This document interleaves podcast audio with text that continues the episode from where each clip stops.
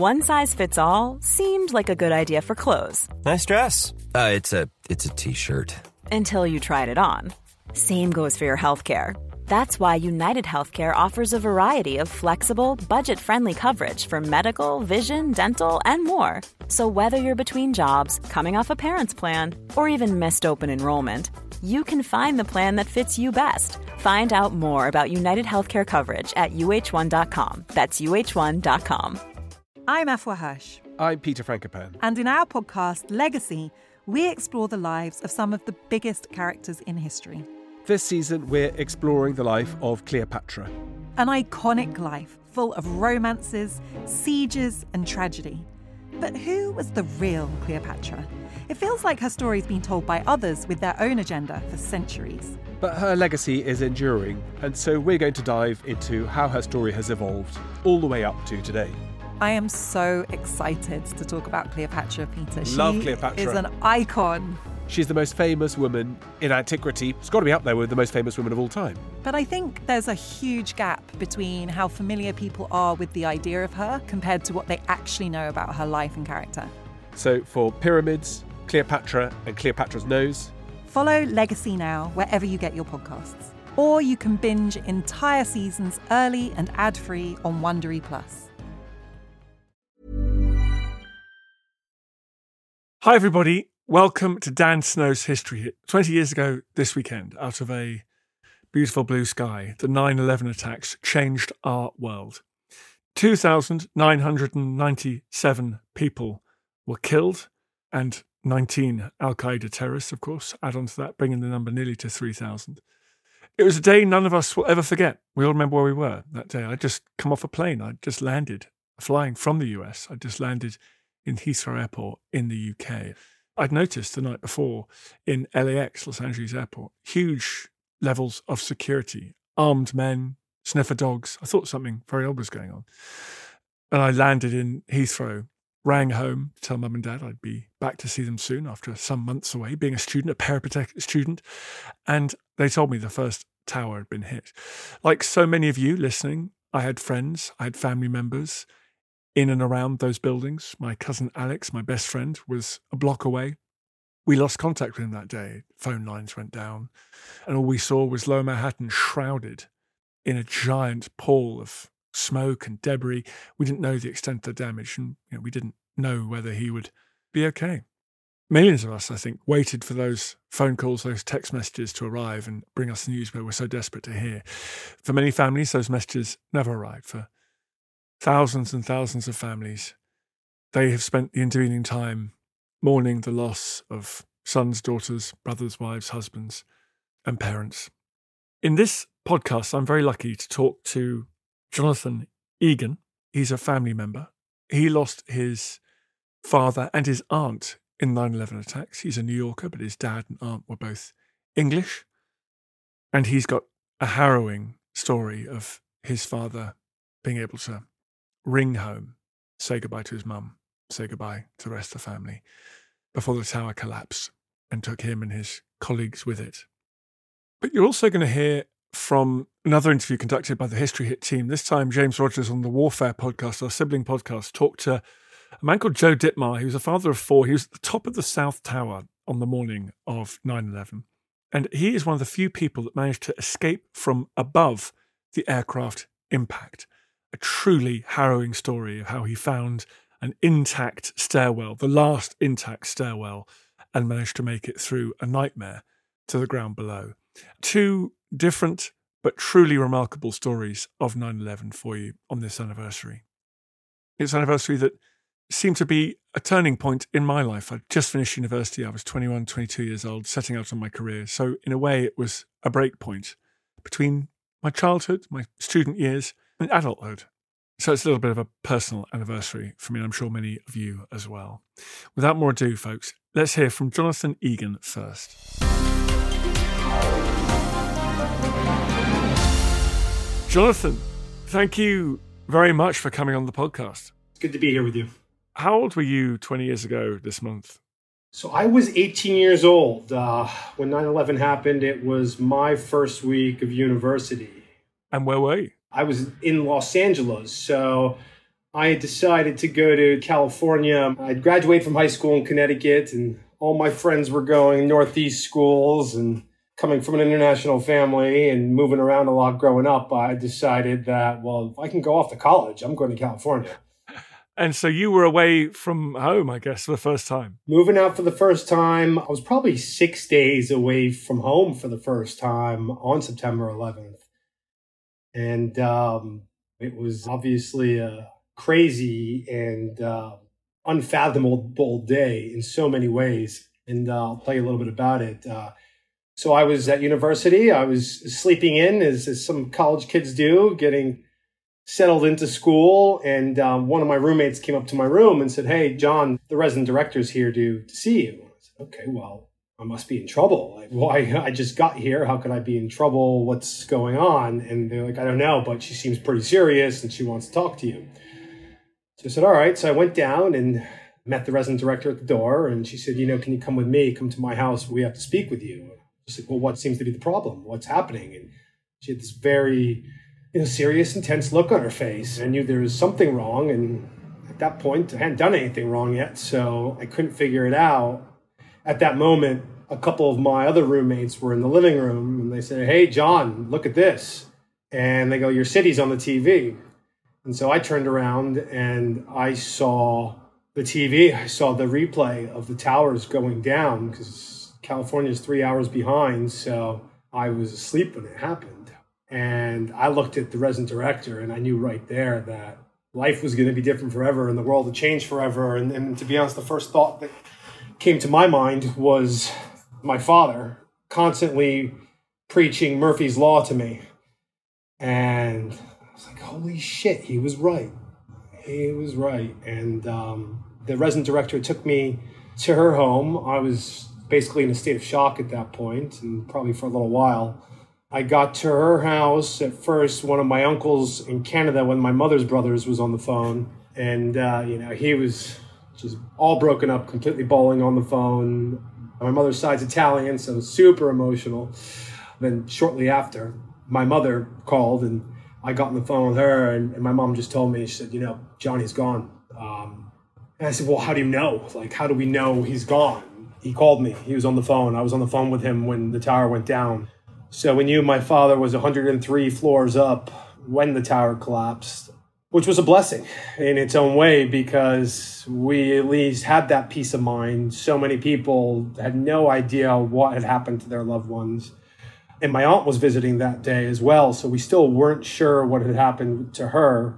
But my dad had told my mom that my aunt Christine, who was visiting my dad, he had gotten her into an elevator not too long beforehand. But for a while, I was thanking God often that I that my mom did get that call. I mean, she she was able to say goodbye. We knew that, um, you know, he probably went pretty quickly. And I knew that I didn't have to, you know, run back to New York and start kind of calling through the rubble to try and find him, and was able to just try to get back and console my family. Tell me about your dad. What was his job and where was his office? My dad was a professional liability insurance broker. He was managing director at Aon. He was one of the guys heading up their professional services group. And his office, I believe his office was the one hundred first floor of the South Tower, and they had made it up a couple floors above. They were actually trying to get to the roof to get picked up by helicopters, but the roof doors were sealed, so they weren't able to get up there. And, uh, you know, he was... Uh, Proud Englishman, born in Hull, raised by uh, two World War Two vets, very humble beginnings.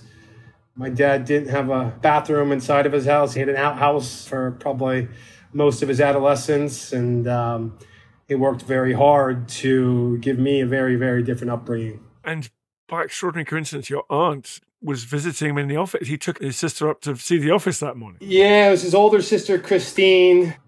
So it was my mother and father's wedding anniversary coming up. And uh, Christine was coming to take care of my younger brother. My younger brother is just a couple years younger than me, but he has Down syndrome, so needs someone to watch over him while they're away. And just went up, coincidentally, her first time visiting the World Trade Center, and uh, went up to see the view, and just crazy bad timing. And that they had done that, and she was up there, and, and she was just an absolutely wonderful person.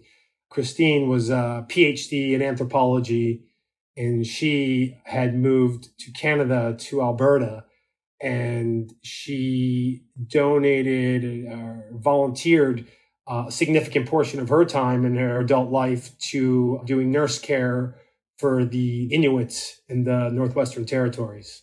And that phone call to your mum, that's an extraordinary detail. Did he know that there'd be no way down? He knew. I mean, look, they were on the phone right as it was collapsing. So my mom heard the screams, and it was very, very hot up there. And um, he was calling to say goodbye. And um, it seemed like it was pretty inevitable. And there's not much conversation besides telling her that he loved her and kissed the kids and um, just saying goodbye. And it wasn't a long conversation. And uh, It was the second tower to get hit, but the first to go down. So I don't know the timeline exactly, but um, it happened pretty quickly. Did you go back to university? What was the impact on your life? It took me a while to get back to New York in general, just because flights had been grounded. I remember the family members were allowed on planes first to get back to their homes, their families, and I would jump on a flight. It would go up in the air, and then something would ground it again. So I'd go up in the air, I'd come down, and then I'd end up in Salt Lake City. And I, then I'd be there for twelve hours, and then I'd get on another flight, and I'd end up in the air, and then I'd be grounded and be in Vegas for another six, eight hours. And so I think it took three or four flights for me to get back. It's a bit of a haze at this point. But um, I made it back to New York, helped Mom with the arrangements, spent time with some family that came and some friends to... to mourn, um, and there was no body, so there was no funeral, but we did have a nice send-off gathering at a pub in uh, New York City, and shortly after, I went back to school. I didn't know what was going on. I didn't know what our situation was going to be, and I just knew that I had to march on. I had to get back to work.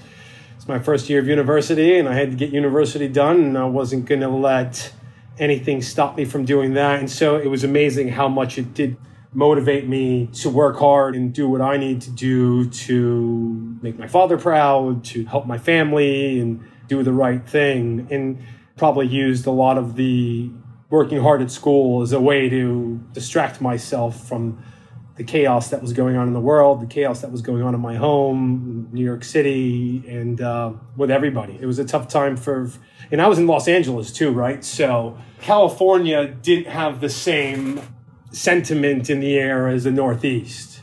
I mean, you could see the clouds from Connecticut, from New Jersey, and there was a very somber feeling across the Northeast, in the world, and in certainly in parts of California, certain people, but they didn't feel it like it was felt here in New York. So it was almost fortunate that I had chosen to go to California for school and be kind of um, out of the heart of the aftermath. Speaking of aftermath, did you want to? Did you go to the site? Did you look at the wreckage? Yeah, I went back. That was one of the first things I did. So, I mean, I was the closest D N A match to both my father and my aunt. And we were hopeful to find um, pieces of, of both of them. Eventually, my... parts of my aunt were found. I think that was about a year later, though. But um, I was there, and it was a complete war zone, doing the D N A tests in one of these little kind of refrigerator trailers. And, and it was a sight and a smell that I don't wish upon anyone to ever have to see, and um, something I'll never forget.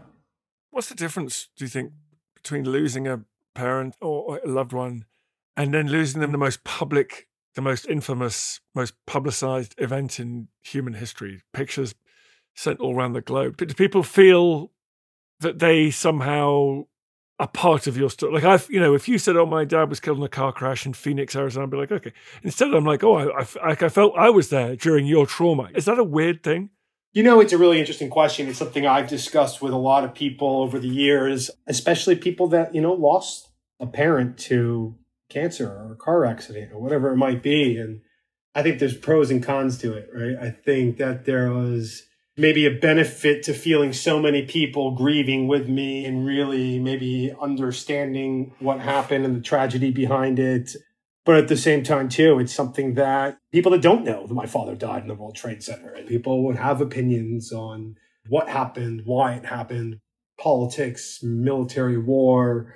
And so you're constantly dealing with those comments, and you're constantly dealing with, obviously, the publicity behind it, right? You're seeing that replay of your dad's office going down for what seemed like forever, day after day after day, sometimes, you know, thirty times a day. And I think that maybe that forced me to process things a little bit quicker and to deal with the reality of the situation, because it's tough to get your head around, you know? It's tough to really wrap your head around the magnitude and the idea of that, that two planes hit two largest buildings in New York and took them down, and that's the office you grew up going to, you know, visit your father at, and that's how it all happened. And then now, twenty years later, right, there's all this anniversary, memorials around it all, and so this is something that I, I don't know if deal with is the best way to say it, but it's something I go through every year.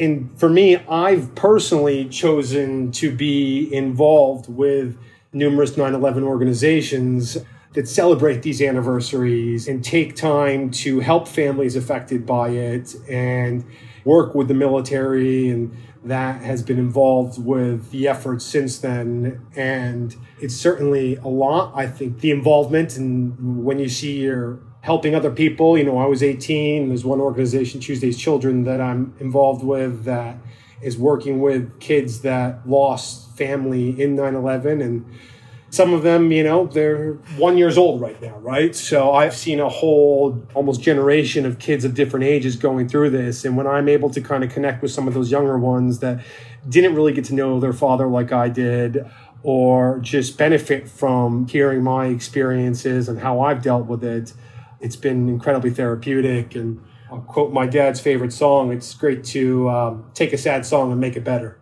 What effect did his loss and that of your aunt, what effect did it have on your family?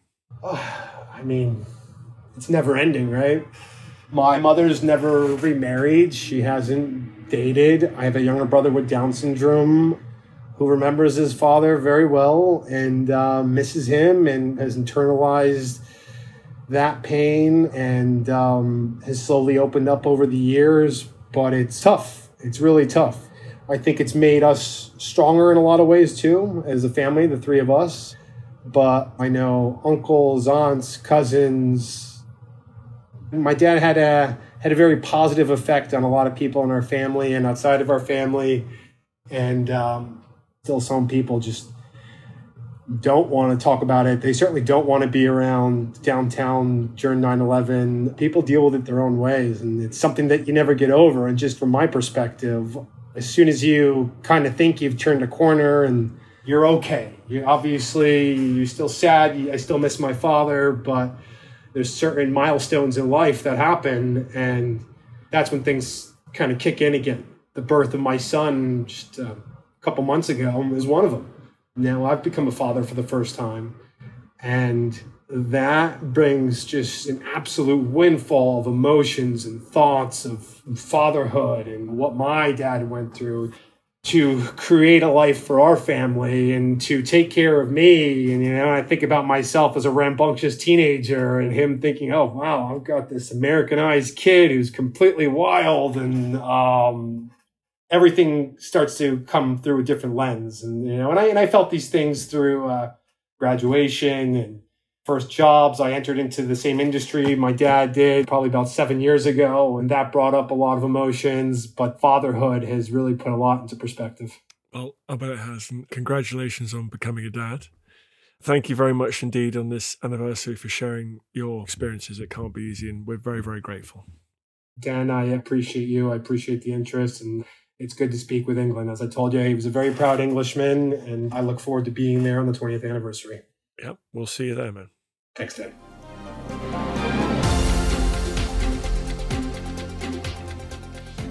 You're listening to Dan Snow's History Hit. That was Jonathan Egan talking about the loss of his father and aunt on nine eleven. Next, we're going to hear from another person caught up in the drama that day, but even more immediately so. He's Joe Dittmar. He was a father of four who managed to escape by pure luck down the last remaining intact stairwell. he managed to escape from the South Tower after the plane had hit below where he was working that day. It's a crazy story. More after this.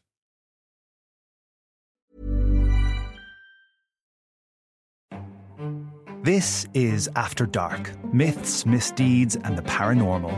The podcast that takes you to the shadiest corners of the past, unpicking history's spookiest, strangest and most sinister stories. I'm Maddie Pelling. And I'm Anthony Delaney. Join us every Monday and Thursday and we'll take a look at the darker side of history, from haunted pubs to Houdini to witch trials and arsenic-laced breakfasts. Follow After Dark, Myths, Misdeeds and the Paranormal wherever you get your podcasts. Brought to you by History Hit.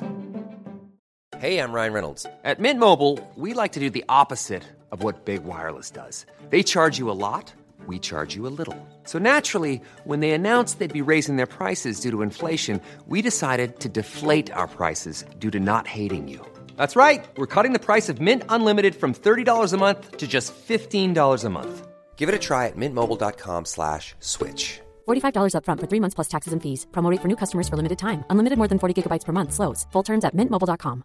Many of us have those stubborn pounds that seem impossible to lose, no matter how good we eat or how hard we work out. My solution is PlushCare. PlushCare is a leading telehealth provider with doctors who are there for you day and night to partner with you in your weight loss journey. They can prescribe F D A-approved weight loss medications like Wegovy and Zepbound for those who qualify.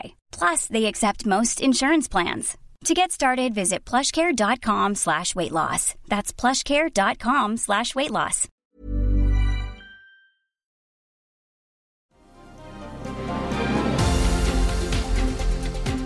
Welcome back, folks. Let's listen now to nine eleven survivor. I think probably one of the most extraordinary survival stories you'll hear in this anniversary, Joe Dittmar, talking to James Rogers of History Hit's Warfare pod. You've got four walls, no windows, one door. fifty-four people attending this meeting, including Mary. And the meeting was supposed to start at eight thirty a.m. I've been in the industry forty-three years, never start on time in the insurance industry. It wasn't any different that day. eight thirty kind of came and went. It's about eight forty-six, and we notice an electronic flicker of the lights. That's it. We couldn't see anything. We didn't hear anything. We didn't feel anything. Just this flicker of the lights. Almost immediately, almost immediately, a gentleman from Aon Corporation, a gentleman by the name of Rick Blood, he came into the room. He said, hey, there's been an explosion in the North Tower. We got to evacuate. fifty-four intelligent human beings, all in the same room, all at the same time. We all did the same thing to Rick. We said, Rick, this is New York. Come on. Stuff is always happening here. We'll be fine. Let us have our meeting. And he looked at us and shook his head a little bit. And he said, no, you don't understand. I'm one of those volunteer guys, uh, volunteer fire marshal. I have to empty out one oh five, one oh four, one oh three. So that I can leave, and believe me, I want to leave. So let's go. Let's get out. I know he got everybody, all fifty-four people, out of the room that day because I was the last guy out.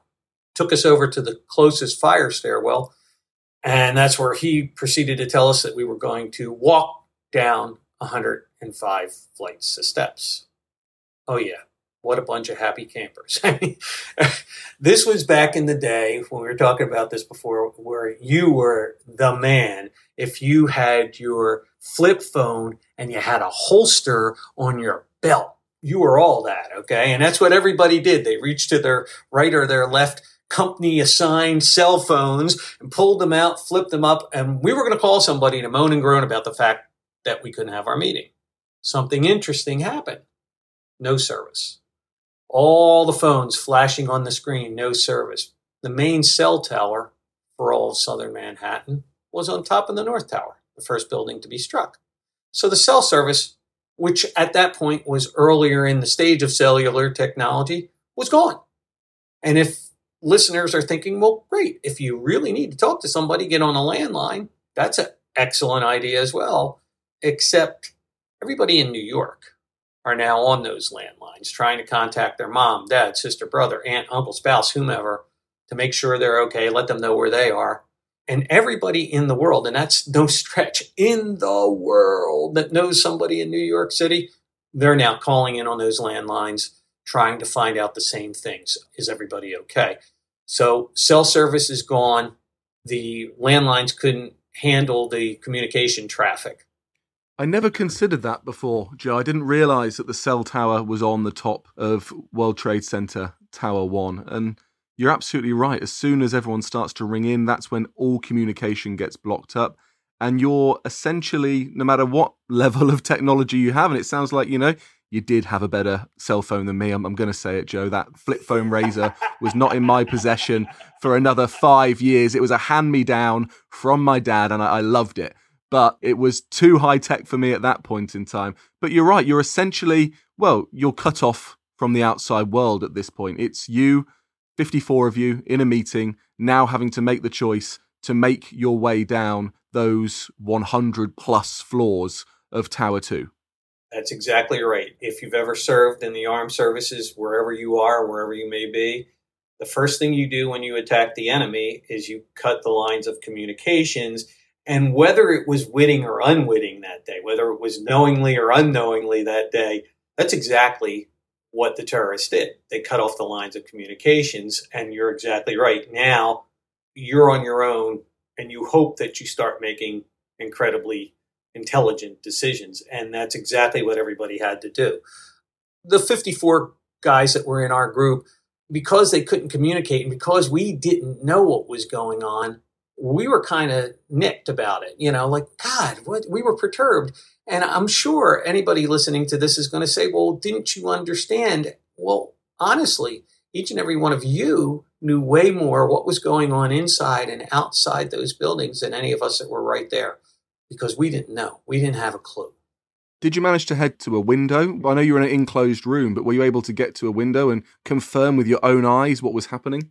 We got down to the ninetieth floor in the stairwell, the fire stairwell door propped open, everybody filing out onto the ninetieth floor. I'm in the fire insurance business. I shouldn't have done it, but I did it. I followed everybody out, didn't know the building, didn't know what, you know, if I had to get to another fire stairwell or not. And that's where, yeah, I, I think I experienced the worst thirty, forty seconds of my life. Um, looking out those windows to the north, seeing these gaping black holes through the sides of the building. Gray and black billows of smoke pouring out of those holes, flames redder than any red I'd ever seen before in my life, licking up the side of the building. And you could see through the smoke and the fire into those huge black holes, and you could see the fuselage of a large plane, pieces of the fuselage of a large plane lodged inside that building and burning. And it was, as you mentioned earlier, a crystal clear September day. And I remember thinking to myself, how did this pilot not see the building? We thought this was an aviation issue, right? Not a, an accident, not something on purpose. So many people did. Of course. And, you know, we're looking at this and I'm shaking my head saying, how did this happen? But you see furniture, paper, people being pulled out of the building against their will because of the force, the pure blunt force of that collision of plane and building. And it's gruesome. It's gruesome. And you have that second of not knowing what to do. But I know that that was where I felt very strong in my stomach, that pit of my stomach. I want my mommy feeling. I just wanted to go home. That's all I wanted to do. All I wanted to do was go home. And, um, there were people on the floor mesmerized, I guess, by what they saw, frozen in fear, maybe screaming, but not seeming to be able to move. I made an immediate decision that I was back to the fire stairwell and that I was getting out no matter what it took. And they made an announcement almost exactly at that point that went something to the effect of, the event has been contained to the North Tower. We believe that the South Tower is safe. We suggest that if you work in the South Tower, you return to your workstation. If you are a visitor, we suggest that you stay where you are until further notice. If you feel you need to proceed, please proceed with caution.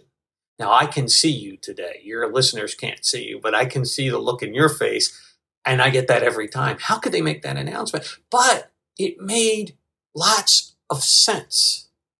there's a cop and a firefighter with the person in charge of building security down at the lobby level. They know what's going on in the North Tower at this point. They can't let anybody outside. They got twenty-five thousand people coming down these steps, and it's raining concrete, steel, and bodies outside. And in our building, the elevators are going up and down. The electricity's on. Ventilation system's working. Hey, let's just wait and see what's happening here before we do anything too dramatic. You've also got to coordinate the emergency response on the ground. You've got to get those firefighters in. You've got to get the ambulance in. You've got to get the exactly. police in. So you don't want to have the twenty-five thousand people of Tower two making their way down and out into the open. So you're right, in terms of an emergency response approach, and who on earth, nobody is thinking that there is going to be a second plane. No one knows this is a terrorist attack. This is perceived to be an aviation disaster, an accident. The last thing you think is that another plane is coming. I couldn't have said it better. Who'd have ever known that within eighteen minutes the same thing would happen again? So I'm making my way down. When I got to that seventy-eighth floor sky lobby level that I mentioned earlier, Mary Wieman, once again, she's out in front of some of us, okay, and she's looking back at me and some others and screaming that we should go to the elevator with her because she's not going to walk down seventy-eight flights of steps in her shoes. She was using some words in between there that they use in New York a lot that, you know, not everybody always uses, okay? I can only imagine. I can only imagine the profanity. And I finally had a moment of common sense and good decision-making. I thought to myself, building, state of duress, fire, emergency, don't get on an elevator. Wasn't our building, but I just, in my heart of hearts, knew not the right thing to do. I never said a word to Mary, politely waved to her, turned, went back to the fire stairwell. Arguably the best decision I've made in what's still my life, because I was somewhere between seventy-four and seventy-two when the second plane plowed through our building. I feel we have the history upon our shoulders. All this tradition of ours, our school history, our songs, this part of the history of our country, all were gone and finished. Thanks, folks. You've made it into another episode. Congratulations. Well done, you. I hope you're not fast asleep. If you did fancy supporting everything we do here at History Hit, we'd love it if you would go and wherever you get these pods, give it a little rating, five stars or its equivalent. A review would be great. Thank you very much indeed. That really does make a huge difference. It's one of the funny things the algorithm loves to take into account. So please head over there and do that. It can seem like a small thing, but actually it's kind of a big deal for us. So I really appreciate it. See you next time. When you need mealtime inspiration, it's worth shopping Kroger, where you'll find over thirty thousand mouthwatering choices that excite your inner foodie. And no matter what tasty choice you make, you'll enjoy our everyday low prices, plus extra ways to save, like digital coupons worth over six hundred dollars each week. You can also save up to one dollar off per gallon at the pump with fuel points. More savings and more inspiring flavors make shopping Kroger worth it every time. Kroger, fresh for everyone. Fuel restrictions apply. Thank you for listening to this episode of Dan Snow's History Hit. Please follow this show wherever you get your podcasts. It really helps us and you'll be doing us a big favour. Don't forget you can also listen to all of these podcasts ad-free and watch hundreds of T V documentaries when you subscribe at historyhit.com slash subscribe. As a special gift, you can also get your first three months for just one pound a month when you use code DANSNOW at checkout.